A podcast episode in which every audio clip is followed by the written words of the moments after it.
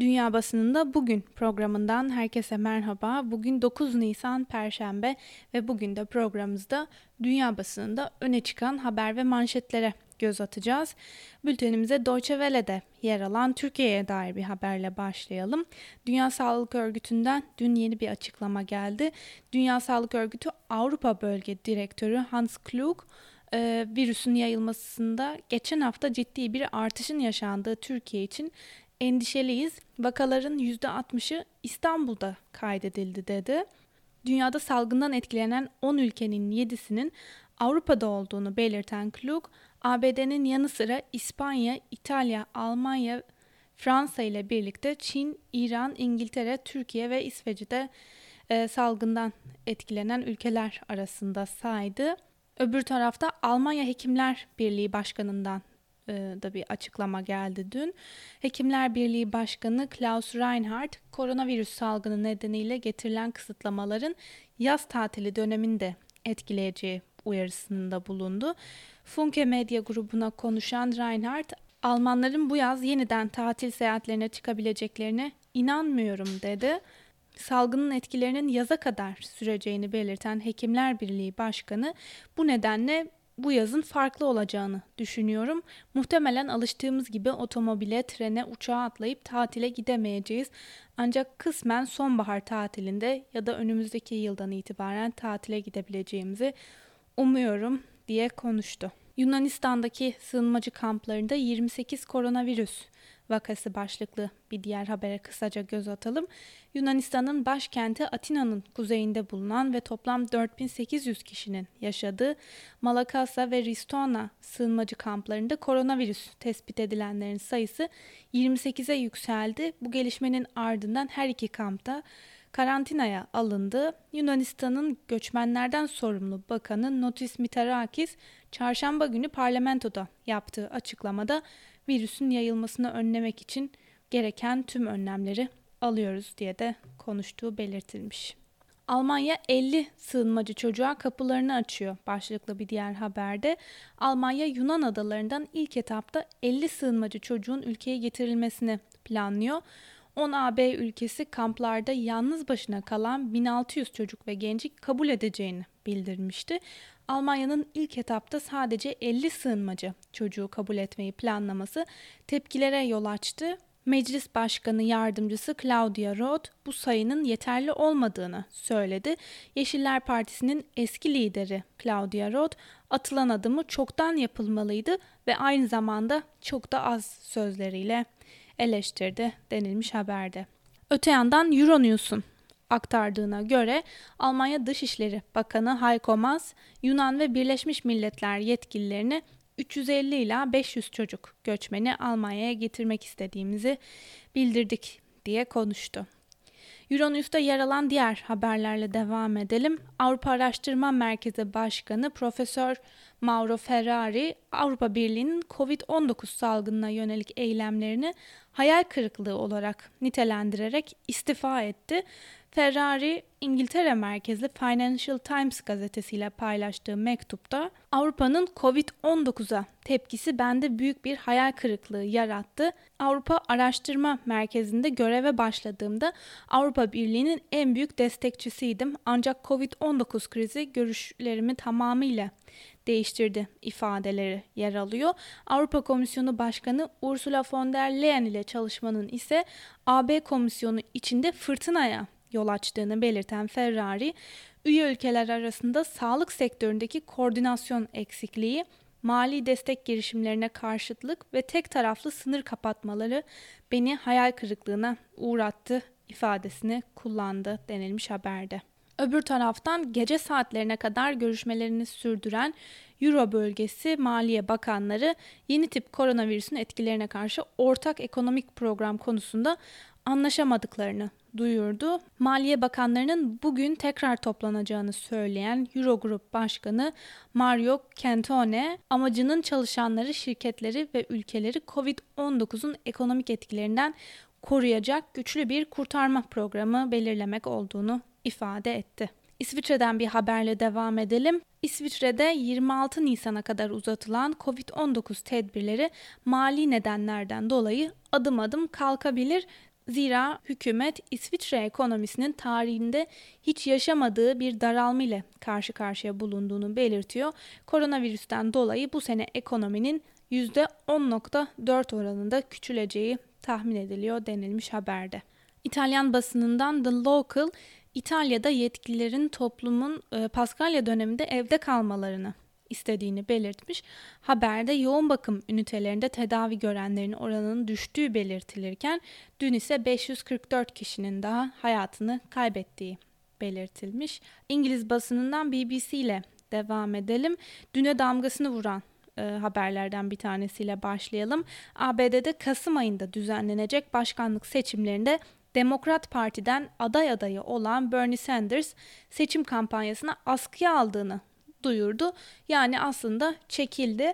Bernie Sanders'ın çekilmesiyle eski ABD Başkanı Joe Biden'ın Demokrat Parti'nin başkan adayı olmasına kesin gözüyle bakılıyor. Sanders Demokrat Parti'nin son haftalardaki ön seçimlerinde rakibi Biden'ın da gerisinde kalıyordu denilmiş haberde. Dünya Ticaret Örgütü bu yıl uluslararası ticarette 2008 mali krizi sırasında yaşanandan daha büyük bir daralma meydana gelebileceğini tahmin ediyor. Dünya Ticaret Örgütü tarafından yayınlanan son raporda bu yıl küresel ticaretin bir önceki yıla göre %13 ila %32 arasında daralabileceği kaydediliyor. Tahmin aralığının geniş olması yaşanan koronavirüs kriziyle ilgili belirsizlikleri de yansıtıyor denilmiş haberde. New York Times'ın önemli bir iddiası gündeme geldi. Koronavirüs Suudi Arabistan kraliyet ailesine de bulaştı başlıklı haberde. E, kraliyet ailesine yakın bir kişinin verdiği bilgiye göre kraliyet ailesinden yaklaşık 150 kişiye koronavirüs bulaştığı belirtiliyor.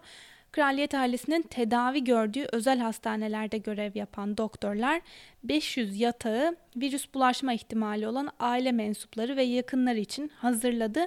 Hastane yetkilileri doktorlara bu durumu salı gecesi gönderilen yüksek alarm uyarısıyla bildirdi denilmiş haberde.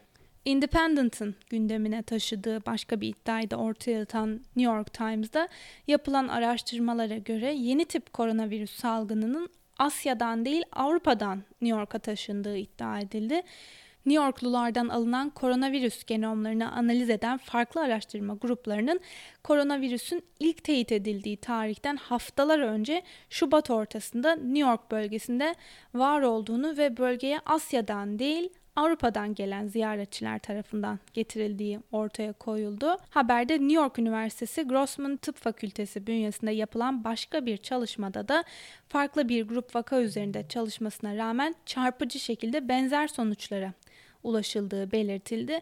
Araştırmalarda ayrıca virüsün belirtilenden çok daha önce gizlice yayıldığı sıkı bir test programı uygulanması durumunda çok daha önceden bunun tespit edilebileceği ifade edildi. Sıradaki haberimize geçelim. Koronavirüse bağlı olarak solunum güçlüğü çeken ve son 3 gecesini yoğun bakımda geçiren İngiltere Başbakanı Boris Johnson'ın son durumuna dair bir haber paylaşılmış yine Independent'ta. Boris Johnson iyileşiyor başlıklı haberde Başbakan Yardımcısı Rishi Sunak salgınla ilgili günlük basın toplantısında Johnson'ın durumuna ilişkin bilgi verdi. Johnson'ın halen yoğun bakımda olduğunu ancak durumunun iyileşme gösterdiğini söyleyen Sunak, ayrıca size yatakta oturduğunu ve klinik ekibiyle olumlu bir iletişim kurduğunu da söyleyebilirim diye konuştu. İngiliz The Guardian, ABD'nin sosyal mesafe ve karantina uygulamalarının işe yaradığını söylerken dünyada şimdiye kadar 90 bin kişinin koronavirüse bağlı olarak hayatını kaybettiğini belirtti. E, Dünya Sağlık Örgütü'nün açıkladığı son verilere göre dünyada toplam 1,5 milyon kişi enfekte oldu denilmiş haberde. Bültenimizin sonuna doğru yaklaşırken Rus haber ajansı Sputnik'te yer alan birkaç haberi de sizlere aktaralım. Kremlin sözcüsü Dmitri Peskov, koronavirüs vakalarının tespit edildiğini belirttiği ABD'deki hastanelerdeki Rus vatandaşlarının akıbetinden endişe duyduklarını söyledi. Peskov, Washington'a Rusya vatandaşlarının serbest bırakılması konusunu insani bir anlayışla değerlendirmeleri yönünde bir talepte gerçekten de bulunduğunu ifade etti denilmiş haberde. Bir diğer haberle devam edelim. Roskosmos'dan Trump'ın uzay kararnamesine tepki ABD diğer gezegenlere saldırganca ele geçirmeye çalışıyor. Başlıklı haberde ABD Başkanı Donald Trump'ın uzaydaki su ve maden kaynaklarının özel şirketler ve şahıslarca kullanımına izin veren kararnameyi imzalamasına tepki gösteren Rusya Federal Uzay Ajansı Roskosmos, Washington'ın diğer gezegenleri ele geçirmek için bir temel hazırladığını ifade etti. Diğer gezegenleri ele geçirme girişimlerinin ülkeleri verimli işbirliğine teşvik edemeyeceğini belirten Roskosmos Genel Müdür Yardımcısı Sergey Savalyev, uzaya el koyma girişimleri ve diğer gezegenlerin topraklarını ele geçirmeye yönelik saldırgan planlar ülkeleri verimli bir işbirliği yapmaya yöneltemez diye konuştu denilmiş haberde. Voice of America, Trump Dünya Sağlık Örgütü'ne hedef almayı sürdürüyor başlığıyla öne çıkmış. Dünya Sağlık Örgütü'nü korona salgınını hafife almakla eleştiren Trump, ABD'nin Birleşmiş Milletler'e bağlı bu teşkilata her yıl yüz milyonlarca dolar katkı yaptıklarını, Çin'in katkısının ise ABD'ye göre hep çok küçük kaldığını vurgularken ABD'nin Dünya Sağlık Örgütü'ne mali katkısını kesebileceği tehdidini yineledi denilmiş haberde. Öte yandan John Hopkins Üniversitesi'nin son verilerine göre ABD'de koronavirüs salgınında can kaybı 14.739'a çıkarken vaka sayısı da 430 bini geçti denilmiş haberde. Ve son olarak Bloomberg'de ekonomiye dair birkaç haberi de sizlere aktaralım. Massachusetts Institute of Technology öğretim üyesi Profesör Daron Acemoğlu Bloomberg'e koronavirüs pandemisi nedeniyle yaşanan resesyonun hafif bir resesyon olmadığını ifade etti. Acemoğlu Türkiye'nin bu süreçte uluslararası kuruluşlarla çalışması gerektiği önerisinde bulundu. Bir diğer habere geçelim. Beyaz Saray'ın üst düzey sağlık danışmanları gidişatın sabit kalması durumunda ABD ekonomisini gelecek haftalarda güvenli bir şekilde yeniden açmak için medikal kriterler geliştiriyorlar. ABD'de hisse senetleri yeni teşvik beklentileri ve ekonominin yeniden açılabileceğine ilişkin umutlarla rally yaptı. Öte yandan dolar bugün tartışılması, görüşülmesi planlanan petrolde arz kısıntısı OPEC toplantısı öncesinde Norveç kronu karşısında değer kaybetti. Öte yandan Belçika Merkez Bankası gayri safi yurt içi hasılanın yeni tip koronavirüs nedeniyle bu yıl %8 gerilebileceğini açıkladı. Covid-19'a karşı ülkede uygulanan tedbirlerin 7 hafta sürmesinin ekonomik etkilerine ilişkin bir rapor yayınlandı. Buna göre Belçika'da gayri safi yurt içi hasıla yılın ilk çeyreğinde yaklaşık %4 oranında, İkinci çeyrekte ise %15 oranında düşecek. Yılın ikinci yarısında güçlü biçimde toparlanacak olan gayri safi yurt içi hasıla ilk yarıdaki kayıpları yıl sonuna kadar da telafi edemeyecek denilmiş haberde. Sevgili Özgürüz Radyo dinleyicileri, bu haberle birlikte bugünkü programımızın da sonuna geldik. Yarın aynı saatte görüşmek dileğiyle. Şimdilik hoşçakalın.